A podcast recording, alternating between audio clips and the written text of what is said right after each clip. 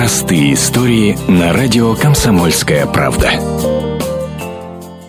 Супруги Наталья и Дидара Конг из Ангарска уже 20 лет ежедневно доказывают, люди разных культур могут прекрасно ужиться вместе. Познакомились камбоджиец и русская в Иркутском университете. Оба учились на экономистов. Наташу просто сразил парень, похожий на популярного в те времена актера индийского кино Митхуна Чакраборти. А Дидару зацепила лучшая студентка курса, отличница и просто русская красавица. Любовь была такая, что едва не отчислили из университета, отчего родители Натальи даже были против этого союза.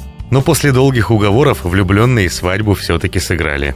У нас тогда денег не было, нам родители дали 10 тысяч, сказали, вот как хотите, так и празднуйте. Поэтому пришлось самим шить платье, я сама его шила по ночам. Муж сам готовил свадебный ужин, то есть в перерывах между Горько между поцелуями бегал, готовил блюда, угощал гостей. Спустя 10 лет на первый свадебный юбилей супруги поехали на родину Дидары в Камбоджию. На праздник собрали чуть не весь город. По родине Дидара, конечно, скучает, но большую часть жизни он провел в России и стал нашим, русским. 20 октября приехал, октября, и здесь уже снег уже идет везде, холодно. Там интересно, охота даже потрогать снег, даже э, взяли и попробовали.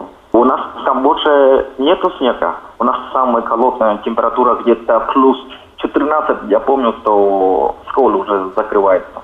Даже дети в школы не пускают. Традиционно семья отмечает два Новых года. Сначала русский, потом камбоджийский. И неизменно поют песни.